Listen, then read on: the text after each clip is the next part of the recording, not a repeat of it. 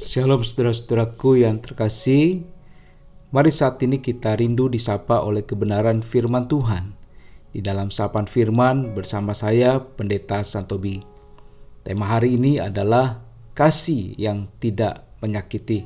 Saya akan bacakan Roma 13 ayat 8 sampai ayat yang ke-10 yang menjadi dasar firman Tuhan. Janganlah kamu berhutang apa-apa kepada siapa pun juga, tetapi hendaklah kamu saling mengasihi.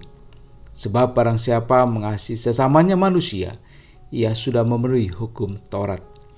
Karena firman, jangan berzina, jangan membunuh, jangan mencuri, jangan mengini, dan firman lain mana pun juga sudah tersimpul dalam firman ini, yaitu Kasihlah sesamamu manusia seperti dirimu sendiri. Kasih tidak berbuat jahat terhadap sesama manusia, karena itu kasih adalah kegenapan hukum Taurat. Saudara-saudaraku yang terkasih di dalam Kristus Yesus, hutang adalah kewajiban untuk dilunasi. Jika kita berhutang, maka kita harus membayarnya. Jika kita tidak membayarnya, maka kita tetap memiliki hutang, karena hutang adalah wajib atau harus kita lunasi. Dalam bagian firman Tuhan ini, Rasul Paulus menggambarkan bahwa kasih adalah hutang yang harus kita bayarkan kepada sesama kita. Pertanyaannya adalah mengapa kasih menjadi hutang kita bagi sesama yang harus kita bayarkan. Karena kasih yang mendasari semua hukum Tuhan. Kasih menjadi esensi dari semua perintah yang Allah berikan kepada umatnya, bahkan dasar dari sepuluh hukum yang diberikan oleh Allah.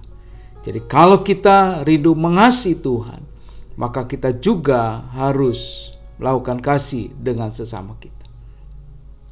Artinya kasih di sini bukanlah sebuah pilihan.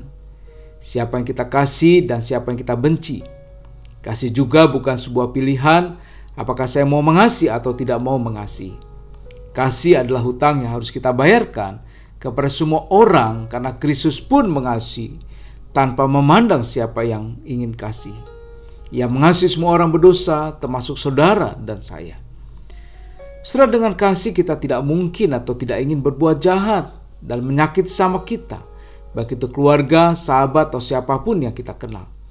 Justru karena kasih kita bisa melakukan kebaikan-kebaikan bagi sama kita. Karena itulah saudara-saudaraku yang terkasih, marilah kita mengasihi sama kita. Sesama kita bukan hanya orang-orang yang kita kasihi, seperti keluarga, sahabat, atau siapa pun yang kita anggap baik dengan kita. Sesama kita juga termasuk mereka yang menyakiti kita dan mungkin membuat kita merasa terhina dan tersakiti. Mereka adalah sesama kita di mana kita wajib mengasihi mereka. Jangan kita pernah berpikir untuk membalas dendam atau mendoakan mereka mengalami celaka. Tetapi justru kita harus menyatakan kasih kepada mereka supaya mereka pun mengalami kasih yang sesungguhnya yang telah kita alami dari Kristus Yesus.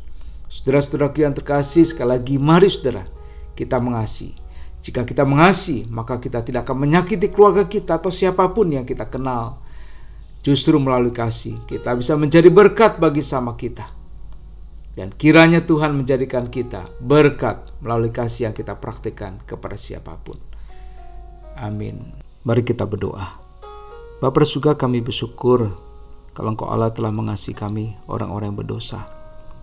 Dan ajalah kami Bapa di dalam segala kelemahan kami, kami juga boleh belajar untuk mengasihi orang lain, terutama mereka yang bersama dengan kami hari demi hari dan janganlah kami Bapa menyakiti mereka.